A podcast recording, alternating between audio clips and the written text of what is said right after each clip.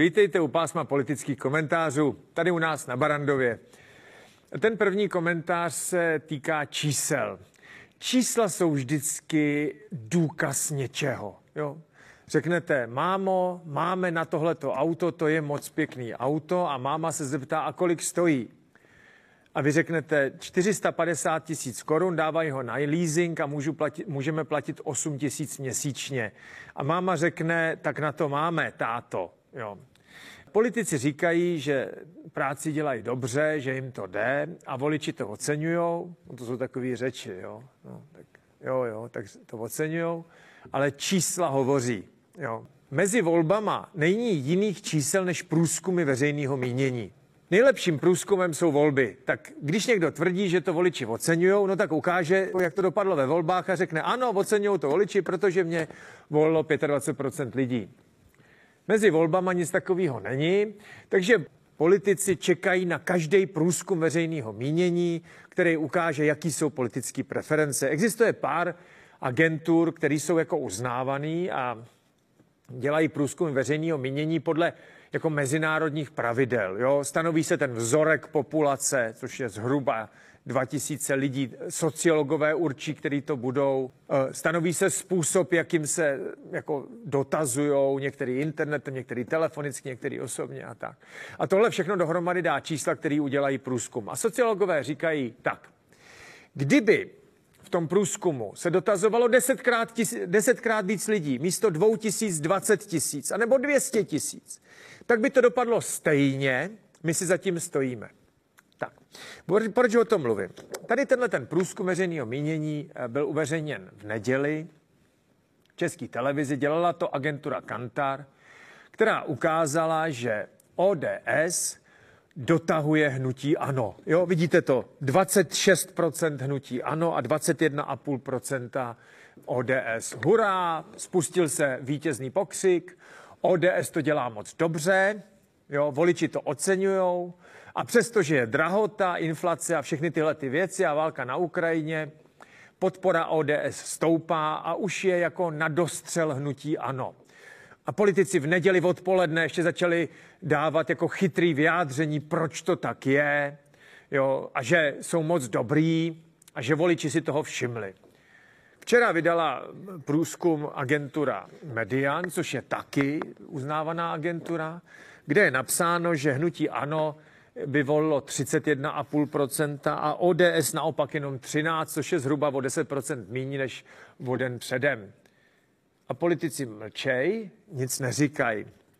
V obě dvě jsou to renomované agentury a v obě dvě dávají jediný čísla, o který se ty politici mezi volbama opírají. No, jinak v těch průzkumech nic zajímavého není. Jo. V těch průzkumech je, že ČSSD, TOP 09, KDU, ČSL, komunisti, přísaha se potýkají na hraně volitelnosti, některý víc, některý míň. V jednom průzkumu mají lidovci 5%, 5,5%, v druhém 4,8% nebo 3,9%, to je celkem jedno, tím se zabývat nechci. Pravda je taková, že hnutí ANO je hegemon, a ODS eh, dneska dostalo sprchu a pokud se k tomu někdo vyjadřuje, tak říká, že tomu nerozumí. Já tomu celkem rozumím. Žádná podpora ODS nestoupá a hnutí ano má svý jistý. Takhle to nějak je. A ještě jeden krátký komentář k těm průzkumům. Jo. Tady ČSSD v tom medianu má 5,5%, tady v tom Kantaru 3,5%, to je celkem jedno, to je v rámci statistické chyby. Z největší pravděpodobností by se ČSSD do poslanecké sněmovny teď nedostala. Jo. U těch pětiprocentních stran to vždycky takhle je, jo. protože ty voliči uh, si řeknou, no, já když to tam hodím socanům, tak pravděpodobně o ty hlasy přijdu. Já jsem sociální demokrat, já bych chtěla, aby se mi jako žilo líp, já jsem sociálně orientovaný člověk, já to hodím Babišovi, jo. To, tak, to takhle jako je. Eh, u těch malých stran které jsou pod 5%. To většinou funguje tak, pokud jsou jako dobře, pokud jsou hodně jako politicky nebo hodnotově ukotvený. Třeba strana zelených nebo lidovci. Jo, lidovci teď se potácí po, okolo 5%, jo, tady v tom průzkumu mají 6, tadyhle v tom průzkumu mají eh, 3,5 a většinou ty volby pro ně dopadnou trochu líp. jo, než jsou ty průzkumy, protože to jako lidovci, protože ta Morava, hold, Morava přijela, Morava volí, jo. takhle to je. U těch zelených je to to samý a ten komentář, o, který chci mluvit, o kterým chci mluvit, jo, je ČSSD. ČSSD se motá okolo 5%, čas od času, ten jejich předseda Šmardan, to je nový předseda, jo, to je starosta nového města, řekne, že už se odrazili od jedna, jo. aby v druhém průzkumu měli tři a půl, tak tomu už neříkají nic a čekají na průzkum, ve kterým budou mít pět a půl. Jo. Otázka je, jestli někdo ČSSD potřebuje. Jo. Potřebujete ČSSD? Já si myslím, že ČSSD je definitivně jako mimo. Že už se z toho marazmu v podstatě nemá šanci dostat. Že už to prostě nejde. Leda, že by došlo k nějakému velkému otřesu v hnutí ANO. V tom hnutí ano může být velký otřes třeba Babiš prezidentem, to je možný, jo.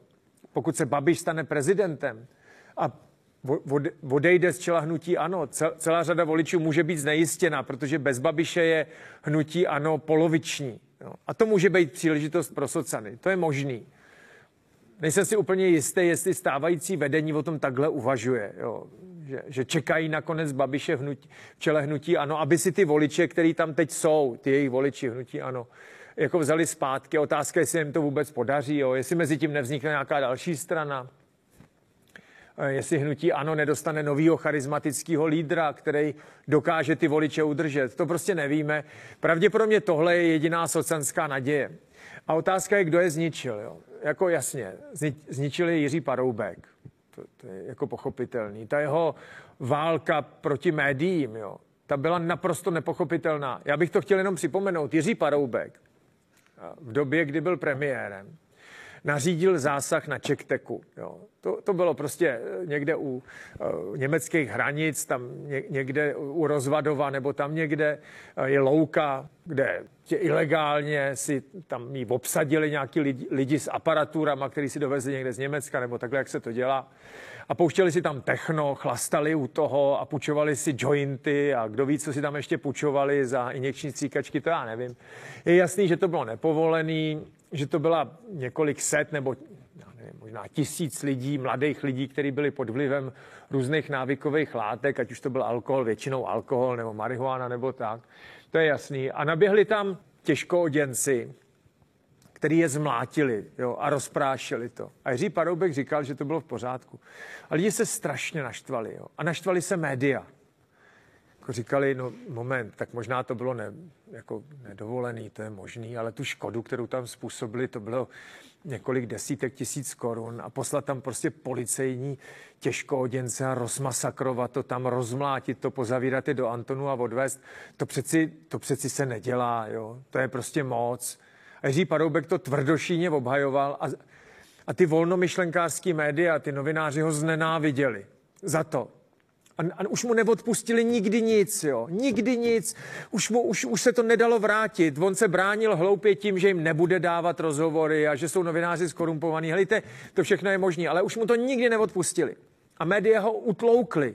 Pamatujete si na ty uh, doby, kdy se oženil s Petrou, svojí druhou ženou, jo? Jak, jak tu svatbu rozcupovali na padrť, jo? jak rozcupovali na padrť každý Eh, slovo jeho druhé ženy, jo, která v tom v podstatě tehdy nejela. Jo, ta nenávist médií jako mířila na, Jiří, na Jiřího Paroubka. Upřímně třeba pocity ty ženy, jeho druhý, která tam seděla a koukala, jak prostě jí znenáviděli český média, ani by v podstatě něco udělala, jo.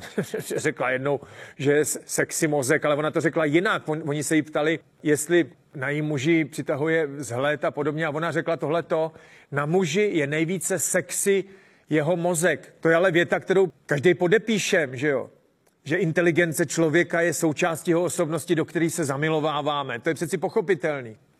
A dostala to zpátky. Já ji nechci teď obhajovat, jo, ale ten čektek byl prostě zlom a média ho utloukli a utloukli i ČSSD, jo. Eh, ČSSD potom ještě chvilku jako vydržela, ale ta trajektorie už byla nastavená jako jednoznačně dolů. Přestala být hegemonem té levicové politiky v podstatě hned po nástupu hnutí ANO, což bylo tedy v roce 2012. A tenhle ten sestup jako zahájil Jiří Paroubek tím svým rozhodnutím v roce 2010, že prostě nepůjde do vlády a že odstupuje z čela ČSSD. To prostě pro voliče byly nepochopitelné kroky. No a pak už to, šlo od deseti k pěti. Jo. Pamatujete si na Hamáčka, jo, většině opilýho, s hradem se kamarádícího, nečitelného, prapodivného politika, který neměl vůbec žádný sympatizanty, jo. nevyznával vůbec žádné hodnoty a tím svým postupem ve vládě všema těma svýma prapodivnýma krokama odevzdal ty voliče hnutí. Ano, to si to samozřejmě rádi vzali a ještě mu trochu přitopili. Kde je konec Jiřímu Paroubkovi nebo Janu Hamáčkovi? Jo? Jiří Paroubek si pamatuju někdy na jaře letošního roku dával rozhovor pro CNN Prima News, kde říkal, že chce být prezident, protože je morální ikonou. No, teď vystupoval na Václaváku a řval tam, že se musíme domluvit s Putinem a celý západ je prohnilej a Putin je uh, dobrý. Jo. Kde je konec Janu Hamáčkovi, nevím, pravděpodobně se upil. Jo. A ten poslední důvod, proč to ČSSD de facto ztrácí poslední zbytky soudnosti, je generace politiků, který úplně ignorují eh, průzkumy a elektorát, který jim zbývá. Jo. Když poslouchám bývalého ministra zahraničních věcí Tomáše Petříčka, tak s ním v podstatě bez zbytku souhlasím. Potíž je akorát v tom, že je ve špatné straně, rozumíte? To je takhle. Pokud děláte politiku intuitivně, podle toho, co vy si myslíte a vyberete si nějakou stranu, kam vstoupíte a rozhodnete se tu stranu předělat k obrazu svému, k obrazu svý intuice, jo, tak děláte obrovskou chybu, jo. Protože to si musíte založit novou stranu, tak jak to udělal Andrej Babiš, a pokusit se přesvědčit lidi, že vaše intuice a vaše názory jsou správný. Pokud vstoupíte do ČSSD, tak musíte respektovat její historii, respektovat elektorát, který vám zbír, zbývá, respektovat nějaký výzkum, nějaká čísla, které vám říkají, pro koho ještě jste přijatelní. A s těmito lidmi hovořit. Nemůžete říkat, co vás napadne, protože pak dopadnete jako Petříček v ČSSD. Je to rozumný chlap, dobře vypadá, ale jeho voliči ho tam vůbec nechtějí, jo, v tom ČSSD. To máte stejný jako s Dolejšem. Pamatujete si na Jiřího Dolejše v KSČM? To byl docela rozumný chlapík tady v debatách, když přišel střízlivý. Já jsem vždycky říkal, pane Dolejš, prosím vás, vy jste jako docela rozumný chlap, jenom mi vysvětlete, proč jste v KSČM, když říkáte něco úplně jiného, eh, než říká ta vaše strana. A on říkal, já ji budu reformovat zevnitř. No tak taky se mu to nepovedlo. Petříčkovi se Šmardou se to taky nepovede. A pokud se nerozpadne hnutí ano, tak už se to nepovede vůbec nikomu. Tak a teď komentář k prezidentům. Jo. My máme vždycky problém s tím, co vrcholní představitelé státu budou dělat, až jim skončí funkční období. To je problém. Jo. Politici si myslí, že čeká další budoucnost. Naprostá většina z nich. Jo. Kromě třeba teď Miloše Zemana, který je vysokého věku ve velmi špatném fyzickém stavu. To znamená, jemu opravdu věřím, že eh, další politickou budoucnost neplánuje. On ji není schopný, je unaven, je nemocen a na druhou stranu, co by ještě mohl politice dokázat? Jo, být předsedou valního schromáždění OSN možná, jo, to je všechno, co by mohl, ale na to nemá prostě zdravý a fyzický fond. Jo. My jsme se s tímhletím nikdy nevypořádali. Jo. Naprostá většina ministrů, šéfů tajných služeb, předsedů vlád skončila v de facto blbě. Jo. Kromě třeba Petra Pidharta, který poté, kdy byl předsedou vlády na začátku 90. let, tak potom byl senátorem a předsedou senátu a v podstatě takhle odešel do důchodu naprostá většina eh, předsedů vlád skončila de facto nedůstojně. Bohuslav Sobotka se odstěhoval na Moravu, eh, dělá nějakého poradce a je to trochu jako nedůstojný. Jo, to si jako přiznejme. Vladimír Špidla byl potom europoslancem a teď vlastně už je v důchodovém věku a vlastně nikde není. Eh, je členem ČSSD, podporoval Janu Maláčovou, byl dokonce tady ve studiu. Jana Maláčová jako ministrině třeba ta dopadla vyloženě špatně. Jo. Hned po té, co se co prohrála volby, přestala být ministriní, tak byla bez práce. Najednou ten stotisícový plát, ten cvrkot, jo, kdy jste v centru dění, furt se vás někdo dotazuje na váš názor a rozhodujete, skončí. Nerozhodujete vůbec o nikom, o ničem.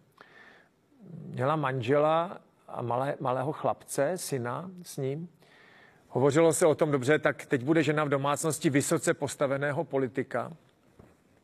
protože pan Chmelař, její muž, byl náměstkem ministra zahraničních věcí a byl jmenován do Paříže jako český velvyslanec při OECD. A spekulovalo se tedy o tom, že ona eh, půjde do Paříže se svým manželem, bude vychovávat s ním syna a bude žít v Paříži a možná se nadechne někde k politické kariéře. A tahle žena skončila prostě příšerně z mého pohledu, jo, protože její muž těsně po prohraných volbách oznámil, že jejich manželství je u konce. Ona zůstala sama, bez práce, s malým synem. Jo, ta železná lady Jana Maláčová zůstala sama bez práce s malým synem a teď nastoupila jako poradkyně k Josefu Středulovi do Českomoravské konfederace odborových svazů, což je v podstatě neúspěšný předseda odborů. Ten plat tam asi teda nebude ministerský, ale je ráda za to. Mně bylo v zásadě jako líto, se přiznám. Jo. Když Vememe, jak skončili šéfové tajných služeb, tak to ještě horší. Jo. Jeden skončil ve vězení a bez práce, jmenoval se Páleník, to byl šéf vojenského zpravodajství. Randáka si pamatujete, šéf tajné služby eh, dal dohromady tehdy s Karlem Janečkem takový nějaký prapodivný protikorupční fond, který vytahoval věci, dostal se do podezření co všechno tam dělají nebo nedělají. A takhle bych mohl pokračovat. Jo. U těch prezidentů je to to samé.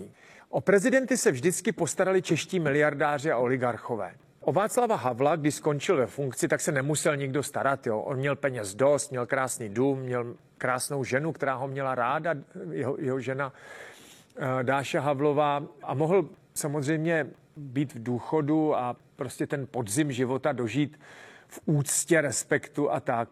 Ten odkaz Václava Havla zvedl tehdy Zdeněk Bakala a rozhodl se založit knihovnu Václava Havla. Svými prostředky to prostě rozjel, koupil dům na Hradčanském náměstí nebo kous na Hradčané, kde chtěl prostě umístit tu knihovnu Václava Havla. Václav Havel ho v zásadě nepotřeboval, ale prostě dělo se to. Václav Klaus, když odešel ze své funkce v roce 2013, no tak mocná česká finanční skupina PPF zakoupila zámeček na prestižním místě v Praze na Hanspalce, nebo takovou velikánskou vilu se zahradou, kam umístili institut Václava Klauze a svojí podporou Václavu Klauzovi jeho odkazu se nějak zvlášť netajili, jo, sponzorovali to, posílali tam peníze, to bylo v pořádku, já proti tomu vůbec nic nemám, ale zase byl to soukromý subjekt, nikoli stát, který se postaral o svého bývalého prezidenta. Miloše Zemana bude poprvně to, že se o ně nepostará vůbec nikdo. Za A je Miloš Zeman toxický, takže je spousta lidí a firem, kterým Miloš Zeman pomohl k majetku, k slávě a tak. Ale všichni od něj dají ruce pryč, protože je prostě toxický. Tím, co dělal s nejedlým, tím, co dělal s Číňany, tím, co dělal s Rusy, je prostě toxický a k odkazu Miloše Zemana jo, se nikdo nepřihlásí, protože za A není k čemu a za B je to toxický. Ten druhý důvod je samozřejmě, že Miloš Zeman je jako opravdu v podzimu svého života. Ten jeho zdravotní stav je velmi špatný, byť on tvrdí, že to byly zdravotní lapály, ale je prostě zcela evidentně velmi špatný. Té energie životní má málo, jo. jestli je schopen diktovat knihy jo, nebo nějaké své myšlenky, to já nevím, ale to je tak pravděpodobně všechno, co může dělat. To Václav Klaus byl samozřejmě při odchodu z prezidentské funkce v podstatně lepší kondici, jako myslím fyzický, mentální, než je Miloš Zeman. Ale i kdyby Miloš Zeman byl v lepší kondici, tak od něj dají úplně všichni ruce pryč. A teď jedno téma, který bych chtěl okomentovat. Jo. Vysokoškoláci. To je naše naděje, intelektuální budoucnost našeho národa, vlastně to nejvíc, co máme. Že jo je normální, to takhle má každý národ. Mladí lidé, kteří studují vysokou školu, jsou naše budoucnost. Ti budou ředitelé, ministři, šéfové vědeckých ústavů, matematici, kteří budou rozhodovat o postupech, šéfové technologických firm a tak dále a tak dále. V Česku to není výjimkou a mě zaujaly dvě čísla. To první číslo je, že 92% studentů českých vysokých škol u školy pracuje. Což by mohlo znamenat, že jsou cílevědomí, nechtějí zatěžovat svoje rodiče, při studiu si přivydělávají. Představa studenta, který pečlivě studuje, má všechno hotové, nastudováno a v noci, když nemůže spát, chodí do pekárny na brigádu, je sice romantická, ale nepravdivá. Naprosto větši, naprostá většina studentů chodí pracovat přes den, že jo, někam. Do firem, vypomáhat, využívat svý kvalifikace, nikoliv jako za nás, kdy jsme eh, jako studenti eh, maximálně chodili do té pekárny eh, na noční směnu, my Pražáci do Holešovické pekárny pro zajímavost za celonoční směnu u pásu. Jo. Já jsem dostával 68 korun hrubýho. za celonoční směnu u pásu. Jo? Když jste byl u pásu s chlebama nebo rohlíkama, dával jste to do krabic, nebo jste totál na expedici, tak jste dostal 68 korun hrubýho. Nebo jsme chodili do tiskárny Malešicích, kde jste stáli u kompletace knih, jinými slovy dávali jste, dávali jste knihy a časopisy na palety. Ti šťastnější z nás měli to štěstí, že přišli na noční směnu a tiskli se pro německý trh třeba pornočasopisy. To bylo prýma, protože jste si mohli prohlížet v práci, kdy zrovna nejela ta linka pornočasopis. Dostali jste za to úplně stejných 68 korun hrubýho. A nebo jste mohli v sobotu ráno po 4 hodin od rána chodit zametat ulice za 68 korun hrubýho. To je úplně všechno, co my jsme mohli dělat. Studenti teď mají daleko širší pole působnosti. A já s tím mám jako problém s tím číslem. 92% studentů při studiu pracuje. To znamená, že tu školu trochu flákají. Protože nepracují jenom o víkendu, pracují normálně přes den a měli by být ve škole a případně studovat. Jo. A ne to trochu přifláknout a chodit přitom do práce. Bohužel takhle to je. A ta druhá věc, o které jsem chtěl mluvit, no, začalo se stávkovat za klima u nás, takové ty okupační stávky, demonstrativní, jo, že tam ty studenti zůstanou přes noc a chtějí upozornit na to, eh, že klima je důležitá věc a že na to politici kašlou. To je normální, to studenti dělají. Já jsem za to rád, za tohleto. Protože studenti mají být aktivisti. Jo. Mají být aktivisti, mají mít tu svěží energii a, a, a, a rozhodnost se na, za něco po, postavit. V dnešní době se postavit za klima, jo, proti klimatickým změnám. Jo. Samozřejmě sebou nese vlnu kritiky, ale já říkám, helejte, radši eh, okupační stávka jednu noc, jedné třídy na nějaký fakultě, než to, že 92% studentů 8 hodin denně pracuje. Jo, to, to se mi moc nelíbí, protože eh, na to studium jim za A nezbývá čas a za B už na to nemají sílu. No tak zase mají peníze, aby si zaplatili kolej. To je takový perpetuum mobile. Prosím vás, a teď důležitá věc. Jo. Eh, logika věci velí k důchodcům tohleto. Eh, není zájmem státu, aby důchodci pobírali důchod moc dlouho. Jo, to je normální, ten, to je ten princip, proč se má zvedat věk odchodu do důchodu. Protože nemáme peníze na to, abychom platili důchod moc dlouho. Jo. Když se odkazuje na to, že ženy odcházely do důchodu v 55 letech a měly dřívější odchod do důchodu za každé vychované dítě. Moje maminka konkrétně šla do důchodu v 53 letech. Byla učitelkou a vychovala dvě děti. Šla do důchodu v 53 letech, to znamená šla do důchodu v mém věku. Mě je teď 53 a moje maminka šla do důchodu jako učitelka, která vychovala dvě děti. To byly ale zlatý časy. To je výborný. Dneska se mluví o tom, že do důchodu se půjde v 65. Ten princip je v tom, že eh, moje maminka se dožila podstatně nižšího věku, než je průměrná délka dožití. To souvisí samozřejmě se životním stylem, kvalitou potravin, nekouřením a samozřejmě kvalitou medicíny. No to je perpetuum mobile. To, to, tak co? My budeme zvyšovat kvalitu medicíny a budeme léčit lidi a prodlužovat jim věk, a vlastně to nikdo nechce, protože je to potom moc drahý a budeme mít deficit státních financí. No, v 60 letech odchod do důchodu byl prýma, ale chlapi se dožívali 68 nebo 70, takže jsme jim platili ten důchod v 8 nebo 10 let. A prosím vás, jak můžete chtít, aby lidi odešli do důchodu v 60, když dneska se doží, dožívají v 8 a 70, to místo v 8 lety máme platit důchod v 18? A já říkám, no, přesně tak, protože jedna věc je odchod do důchodu, věk odchodu do důchodu a druhý, druhá věc je věk dožití v plné síle. Jo, to je jako tak. V plné síle má člověk pracovat. Když začne být nemocný, unavený a nezvládá svoji práci, tak má být v důchodu. Potíž je v tom, že věk dožití se prodlužuje podstatně rychleji, než věk v plné síle, jestli mě rozumíte. To znamená, ty důchody budou dražší. S tím se budeme muset smířit. A nebo nižší. Protože jinak bychom museli říct, že ta medicína je až moc dobrá a měla by se zhoršit, aby nám ty lidi umírali dřív. Zhruba takhle to říkal věčný kandidát Jan Švejnar. Jan Švejnar je věčný kandidát kamkoliv. Já jsem překvapen, že letos nekandiduje na prezidenta.